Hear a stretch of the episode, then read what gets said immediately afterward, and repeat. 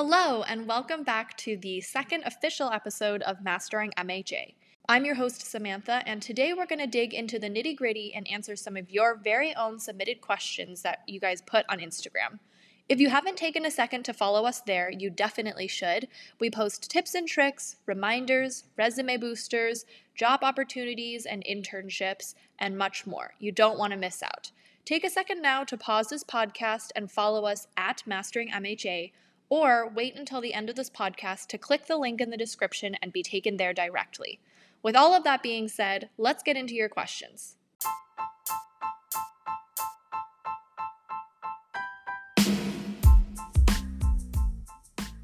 So as I started off this podcast by saying, these questions were all submitted by you guys on the Mastering MHA Q&A box. There was a short period of time where there was a Q&A box that was open to any and all questions on our story. And so again, if you aren't following us there, make sure you do, because that's how you guys can get involved into some of these podcasts remotely. So for today's podcast, there were over 50 questions, which is crazy to me. So thank you for your engagement and excitement around the podcast and Mastering MHA as a whole. So obviously I can't answer 50 questions because that would be a ridiculously long podcast. But what I did do was sort the questions into three groups and try to narrow down my top 10 questions that I thought would be most helpful to you guys.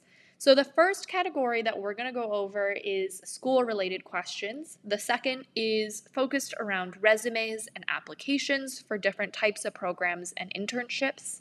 And then the last one that we'll touch on is life in general, whether that's pre-program, during program, or potentially after program. So let's jump into the very first question, which was actually submitted by one of my peers at the UIC MHA program, Esmeralda.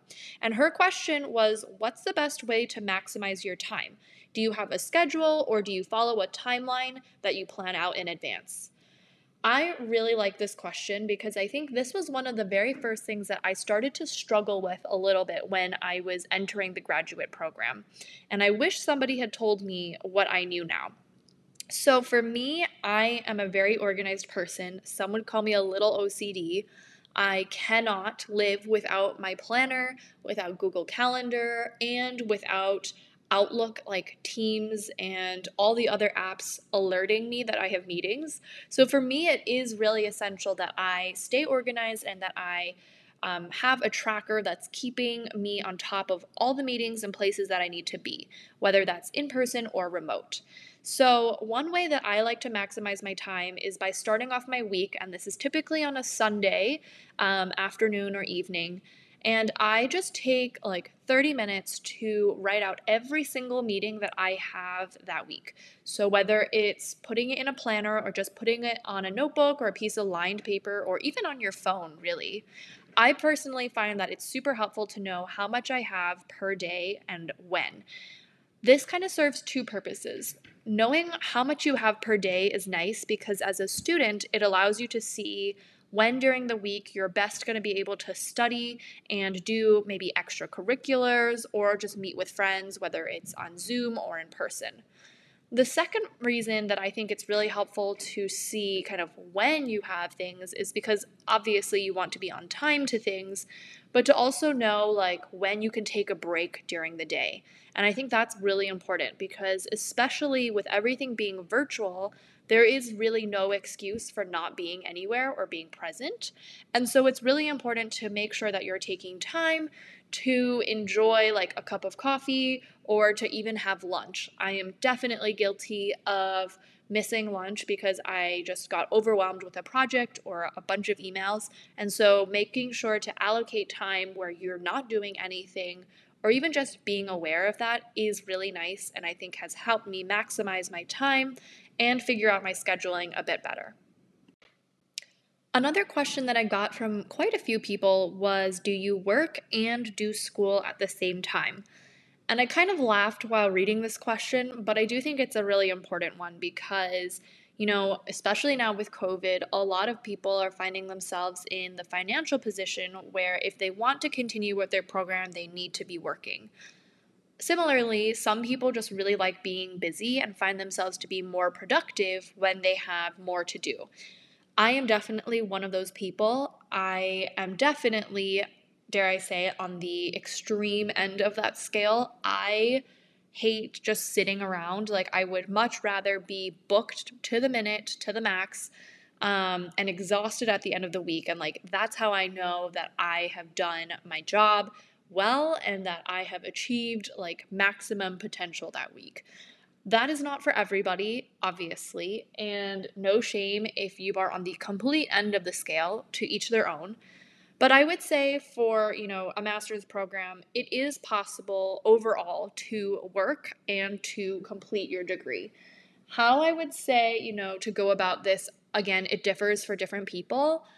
Personally, during my first year of my program, I was on the very extreme of things. I worked anywhere from 50 to probably like 70 or maybe even 75 hours a week, and then went to classes in the evening.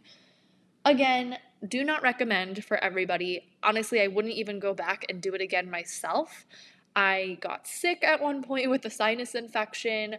I was just constantly tired, and for my girls out there who care about skincare, my skin was terrible for obvious reasons. Looking back at it, it is very possible. And so having done that many hours, I do think that if you're working a full-time job during the day and then you go to classes in the evening, it is possible to continue that schedule, no problem. My advice, though, would be to make sure that you are, again, allocating time to take breaks, whether it's to make sure that you eat lunch, to work out, to have a cup of coffee, to chat with friends or your partner or your family. All of that is really important, and I wish I had done a little bit more of that because it would have kept me way more sane, way more calm and grounded, but it also would have let me just be more present and to recognize how much I was doing and that I needed to slow down. For people who are not crazy and are not working, a full-time job or more, working a part-time job is just as admirable. I think currently I and a bunch of other peers are working part-time jobs, and part-time jobs, they can range in hours. Technically, 35 hours is a part-time job. But I think what I have found in the second year of this program that's much more manageable is working a part-time job that's anywhere between 20 to 30 hours max. And the reason for that is because then I know I have 10 hours, which is, one full day dedicated to just taking a break or having off, or it's multiple hours during the week that I can just block off for time to reflect, time to do homework, time to just chill out and be a potato. So to kind of wrap up this question, I do think it's possible to work and do school, whether you are, full steam ahead or just kind of relaxing and going with the flow. I think both are great options. It's kind of up to you to see what you want to do and how you want to balance it with school work, with extracurriculars, and or family and friend time. Okay, so then another question, which I kind of addressed in the first episode of this podcast, but in case anybody missed that episode, the question was, how did you know you wanted to go to grad school? And for me, I knew I wanted to go to grad school simply because I wanted a change. I felt like mentally I was just very drained from my degree that I was pursuing before and the track that I was on. And I wanted something that would re-inspire me, kind of reignite that passion to continue pursuing higher education and to continue a career that I could see myself doing for the long term. I am a person who likes to plan, a couple years in advance, and I've learned that while that's great, you also need to be really open to change. And, healthcare itself changes all the time. Like, for example, a patient's condition can change from one minute to the next, even seconds sometimes. And so when you're in healthcare, you need to be flexible with the changes that come. And so I would describe, my change from the pre-med track to the grad school program as being my first kind of flexible moment in my career. And luckily, I can say that it's been a change for the better, and I have never looked back or regretted my decision at all. All right, the next question is a really fun one for me because I love all things food. The question is, what are your favorite snacks/meals to prep for school? So I'll preface this by saying that my classes are all in the evenings. I only have classes from 5 to 8 p.m. most of the weekdays. But this is challenging because then I might be running from work straight into class and I don't have time to make a meal, get a meal, or eat. So some of my favorite snacks pre and during COVID were granola bars, like applesauce, fruit bars, trail mix, protein balls. One thing that I would advise if your classes are still in person or if you're going to be back in person is to think about just how much of a mess your snacks can make. I think one of the things that I didn't realize at the beginning of my grad program was if you have a granola bar that's really crunchy or, pretzels, while that is a delicious snack, it can be so distracting in class and you just don't want to be that person. My other thing to say that answers this question is regarding meals. I'm a big meal prepper. I firmly believe in it. For me, meal prepping can go one of two ways. It either means that at the beginning of the week when I am kind of mapping out my schedule for that day or week, I am thinking about what meals I'm going to make each day. And that goes a little bit back to what I said before about knowing how much time you have per day. For example, if on Tuesday I have my last call at 4 and it ends at 4:30, well then perfect, I have an hour before class and I can, actually cook a meal, so then I will cook that day. The other way that I meal prep is by literally cooking every single meal that I'm going to make, putting it in containers and then putting it in my fridge. That way all I have to do is just grab it, microwave it, and eat it. I think a combination of this also works, and for some, people just don't like cooking, and that's totally fine. And if that's the case, I think my best bet would be, again, just think about what you're going to make on the day or that week, because it will save you so much time, and that is probably the best thing you can do for yourself when working and having school, or just in general making sure to eat meals before classes. All right, so switching over to the next kind of topic that we're going to discuss in this Q&A of applications and resumes, I wanted to touch on a few different questions. So one of the first questions that I got was, what are things to put on a resume? And obviously this is varied for every single person because none of us have the exact same experiences. So I will say what I always say, and that is your resume does not define who you are. I think this is such an important point. It's one that I posted on the MHA Instagram before and that I'll share here again. And it's important because I think so many people get caught up in, oh, I don't have enough to put on my resume, or I don't have enough, admin experience, and that's what this grad program is about, or that's what this fellowship is about. That's okay. It's good to bring a new perspective, a fresh set of eyes to any position. And I think the way the world is progressing, we need more people to bring that diversity and new perspective to any project that we're working on. So when you're thinking about putting things onto your resume, think about things that align your purpose and your passion. So if your purpose is to get a job in healthcare administration, think about some of the qualities that you've gained from different experiences and how you did that and put those on your resume. An example I like to share is when I was applying to grad school, I lacked a lot of the administrative internships or experience. I had never been in business. I had never been anywhere near admin. Instead, all of my experience was very volunteer-based, very research-oriented, and honestly somewhat clinical. And so in order to kind of make those things connect to what my purpose was, I really focused on leadership experiences, community-based experiences, large work group experiences, because I thought those things are skills that I'm looking to further develop in the grad program, but also that I know I have some baseline experience in, and so there's some level of foundation there that the program can see the opportunity to build upon and strengthen. I think all grad programs, or just programs in general, want to know that you are eager to learn, and that you are willing to use whatever experience you have before to help them achieve their goals as an institution, as a program, and etc. So thinking about all of those things combined, I think that's what makes a resume really strong. Additionally, I'll say that, you know, if you're struggling to put things on your resume and narrow the scope, think about what you put in your cover letter and meshing the two documents together.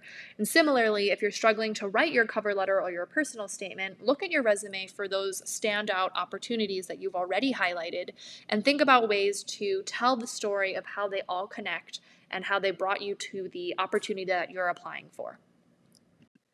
So as a side note, I started Mastering MHA for a few different reasons, but one of the main ones was because I really wanted to provide an inside scoop to students like me who were applying for the program and didn't really have an idea of what it was. I think when I was applying for my master's program, it was really difficult to narrow down what an MHA was and why I wanted to do it. I wish I had been able to connect more with alumni and students who were on campus in the program, because I think it would have given me a better and more holistic overview of what I was getting myself into. Now, I don't mean to say that I regret anything, but it's just something that I had wished I had known. And so one of the people that I've been lucky enough to connect with through Mastering MHA thus far is Tanya. And so Tanya, if you're listening, this is your question, and I think it's a really great one. So Tanya's question was, do you have any tips for MHA candidate interviews, and or can you share a few sample questions? So my top kind of three tips for interviews are: 1, prepare and rehearse. So when you're preparing for your interview, think about what you're going to wear, how you're going to get to that interview. Think about the timing of the interview, like if you're going to have it in the morning or in the afternoon or in the evening. And then rehearse. Rehearse your responses. And I don't mean to say like be a robot during your interview, but rehearse so that you know kind of what to answer and to not say.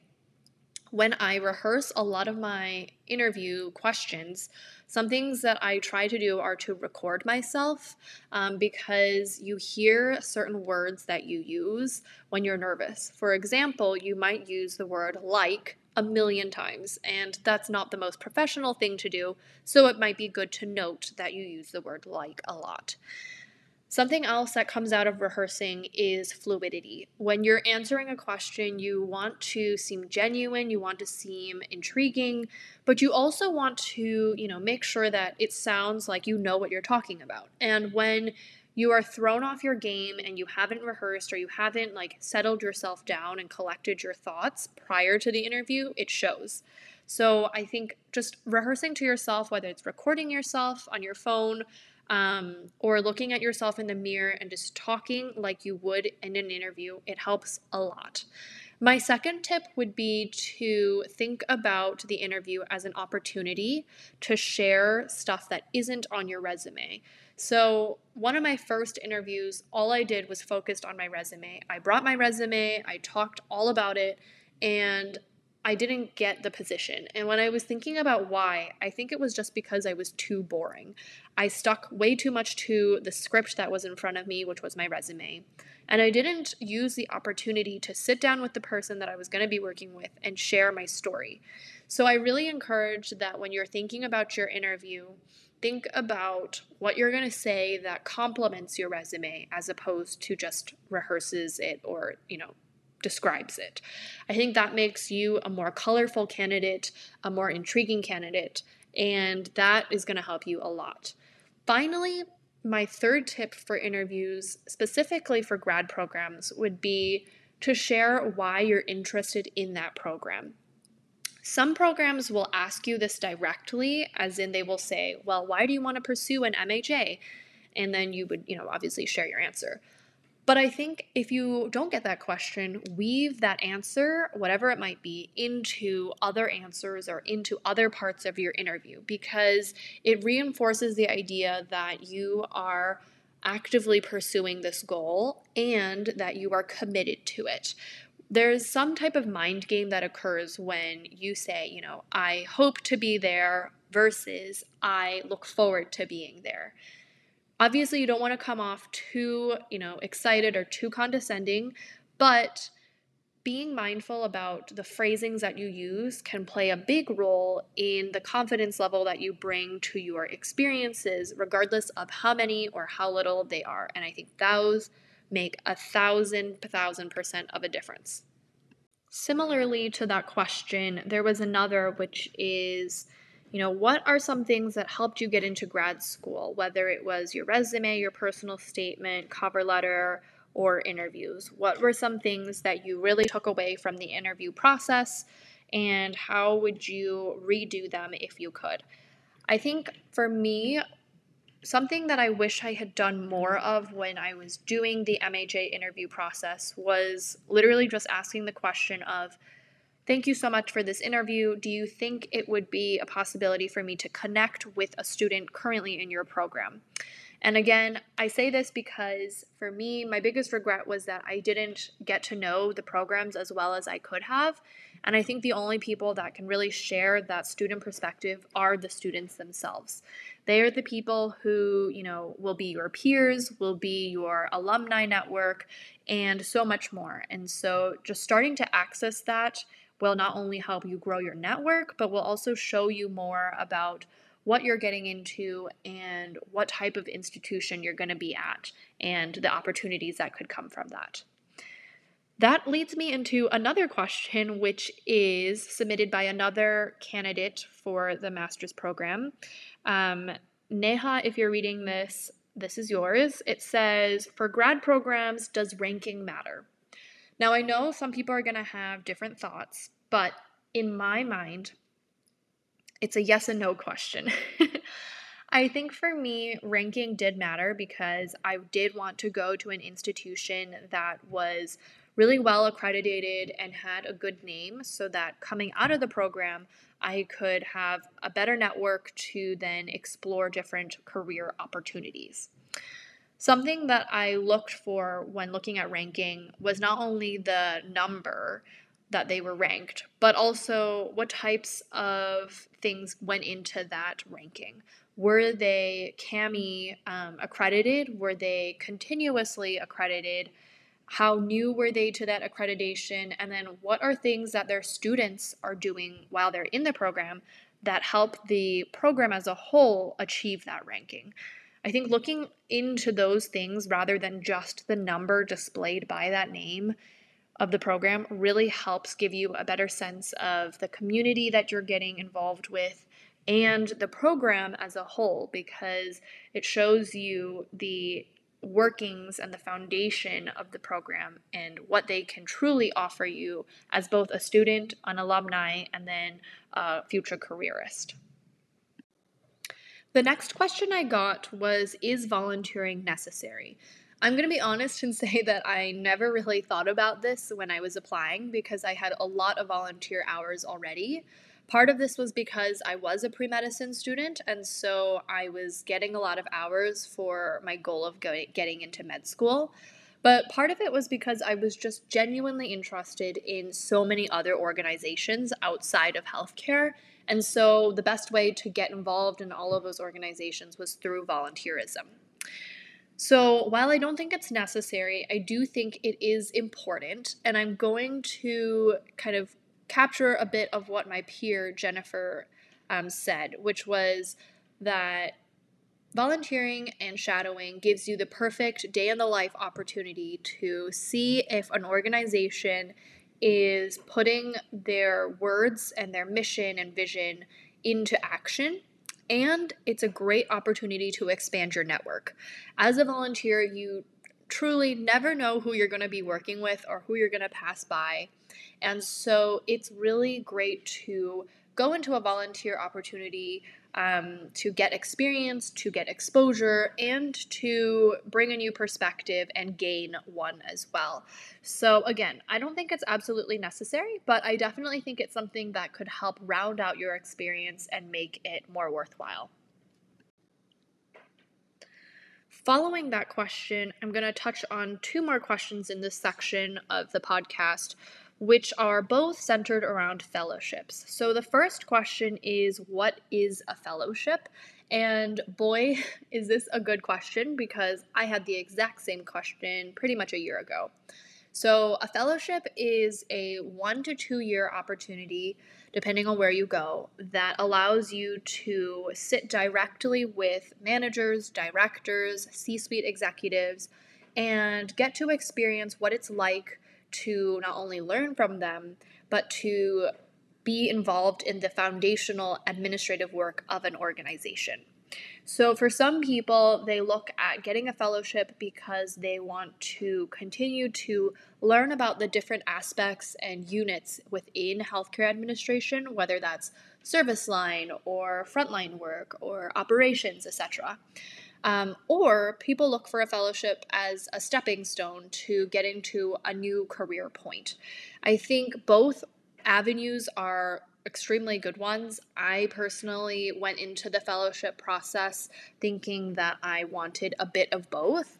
I currently am doing a year-long internship at Northwestern Medicine, where I sit on the quality and patient safety team, and I have loved getting to know a bit more about that.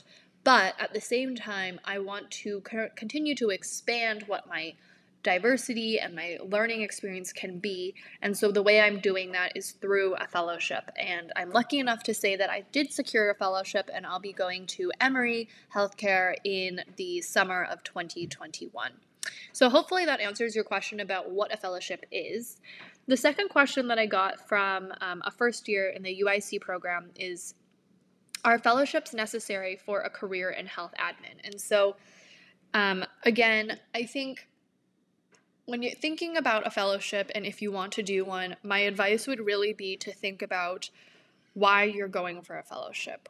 Why are you interested in continuing your education further? Is it because you want to, just secure your footing in what you want to do? Is it because you want to broaden that experience? Is it because you are looking for that next stepping stone? All of those things are good things to consider.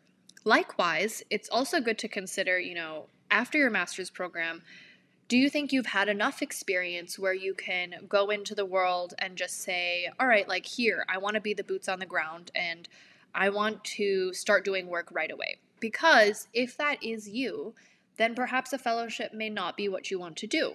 I think I've had friends that I've seen graduate from the program. They don't do a fellowship, but they go and get a job, and they work in consulting, which is very much boots on the ground, but it's also a ton of experience in data, in consulting, obviously, but also in a broad range of healthcare. And so there are different ways to achieve those same goals, but I think it really comes down to self-reflection and asking yourself, what do I want to do next? What is it that I'm most passionate about? And how can I go about doing it? If a fellowship is going to help me do that, then by all means, let's pursue a fellowship path. But if not, let's keep the door open and look at other things that I could be doing, whether that's consulting, a full-time job, or maybe even, continuing to educate yourself in a variety of different ways. All right, so I know this podcast is focused on all types of questions, and so the last section of questions I wanted to save for life questions, either life before the program, during the program, or maybe even a little bit on the after portion. So one of the questions that I got from somebody named Jasmine was, what are some best methods for self-care? I think some of the best methods for self-care are, 1, learning to say no, 2, making sure you have time for friends and family, and 3, honestly, just getting enough sleep. So the first one I said was learning to say no. And I think learning to say no is so important because it really pushes you to become the best version of yourself. When you say no, it's not that you're closing a door. It's that you are choosing to go a different route, whether that's a different door or just a completely different path in general. And I think there's a lot of respect around individuals who are early in their career and can learn to say no. There's a lot of pressure as young careerists to be open to everything. And while that's amazing, when it comes down to work ethic, saying no is probably the best thing you can do because it shows focus, it shows that you have a clear mindset and goal, and it also shows that you know how to prioritize tasks and jobs and opportunities. The second thing I said was to make sure you have time for friends and family, and I'll be honest, I fell a little bit off the boat with this one my first year of my program. I was so caught up in being the yes man that I think I let my friends and family down in some ways. And so in this second year of my program, I really made sure to be more conscious about, am I going home for the weekend or am I spending time with family? Let's play a game. Let's be together and be present. And that made a world of difference because then mentally I just felt so much happier. And I also just felt so much more supported. My support group knew that I was there for them and also that when I needed them, I could call them because there was a recent communication and there was a continuous flow of information from both parties. And then finally, the whole sleep thing, it's not a joke, it's for real. Sleep is so important, and obviously, science proves, without sleep, your brain just goes whack, your body also goes whack. You need to be sharp, whether it's in school, whether it's in your job, your just general opportunities, you need to be on point at all times. Again, like I said, for volunteering, you're never going to know who you're going to bump into, who you're going to walk into class and hear speak. And so making sure that you are well rested and well prepared for whatever the day might have in store for you is ultra important. And I think whether it's taking a nap in the afternoon before your class or just making sure that you get enough sleep during the week, not just on weekends, that should be a top priority when going into your program and throughout it. Following up on that whole sleep train thing, there was a question, and I'm trying to look for it to find the exact wording. Here it is, which was, if you do have extra time, what are the best clubs to get involved in? This question is really interesting because I personally don't think there's any best club or extracurricular or organization to be a part of. I genuinely believe, and I know this sounds cheesy, but whatever organization or club, etc., you think is cool or is engaging is the best one for you. It is the one that you will consistently make time for. It is the one that you will be excited to talk about and to put on your resume. And it's the one that you're going to utilize the most to network, to chat, to vent, whatever it might be. And so I think when you're thinking about taking your extra time and putting it into side projects or into extracurriculars, really challenge yourself to sit and think for a minute or two about why am I doing this and what is it going to do for me? I cannot emphasize how many times that question or those questions have saved me because, as I said earlier, I can totally be a yes man where I just say yes to every single opportunity. But the reality of life is that you cannot be involved in everything. And so when you're challenging yourself to think about what you want to be involved in, ask yourself those questions because they really get straight at the core of why you're doing it and what it's going to do for you. All right, and I guess since I said that, I will end on the question of how do you do it all? So some of you might know me personally, and I think that's where this question is coming from. Like I said, during my first year of the program, I worked a ton. I finished the first year, obviously, and then I went on to secure a part-time job, a year-long internship, and then continued with the program while starting things like Mastering MHA and doing other side projects. For me, the key to doing it all is, again, that same question of what am I doing and why am I doing it? If I can't answer those questions, then for me, I need to cut something out, or I need to repurpose it so that it does become something that I'm passionate about and that I can say is purposeful. There is too much time that goes wasted to trying to figure out what you want to do and to just sit and dilly-dally about, should I do this and should I do that? And I think if more people asked themselves that question, they would find themselves more grounded but also more involved, because they would then only be involved in things that they're interested in, and that goes a long way. I think personally that has helped me advocate for myself, whether it's to friends and family when they ask me, why are you so busy all the time? It's because I'm passionate and I want to do those things, and so I'm going to go and do those things, right? But also in a job setting, it helps you, because you can say, oh, this is great because I'm really passionate about that side job, and look, it's aligning with my internship. And now not only did I get an internship and a job opportunity out of this question, but I have a third opportunity, which is the chance to speak in the future about how passionate I was and how clear I was when I was doing that.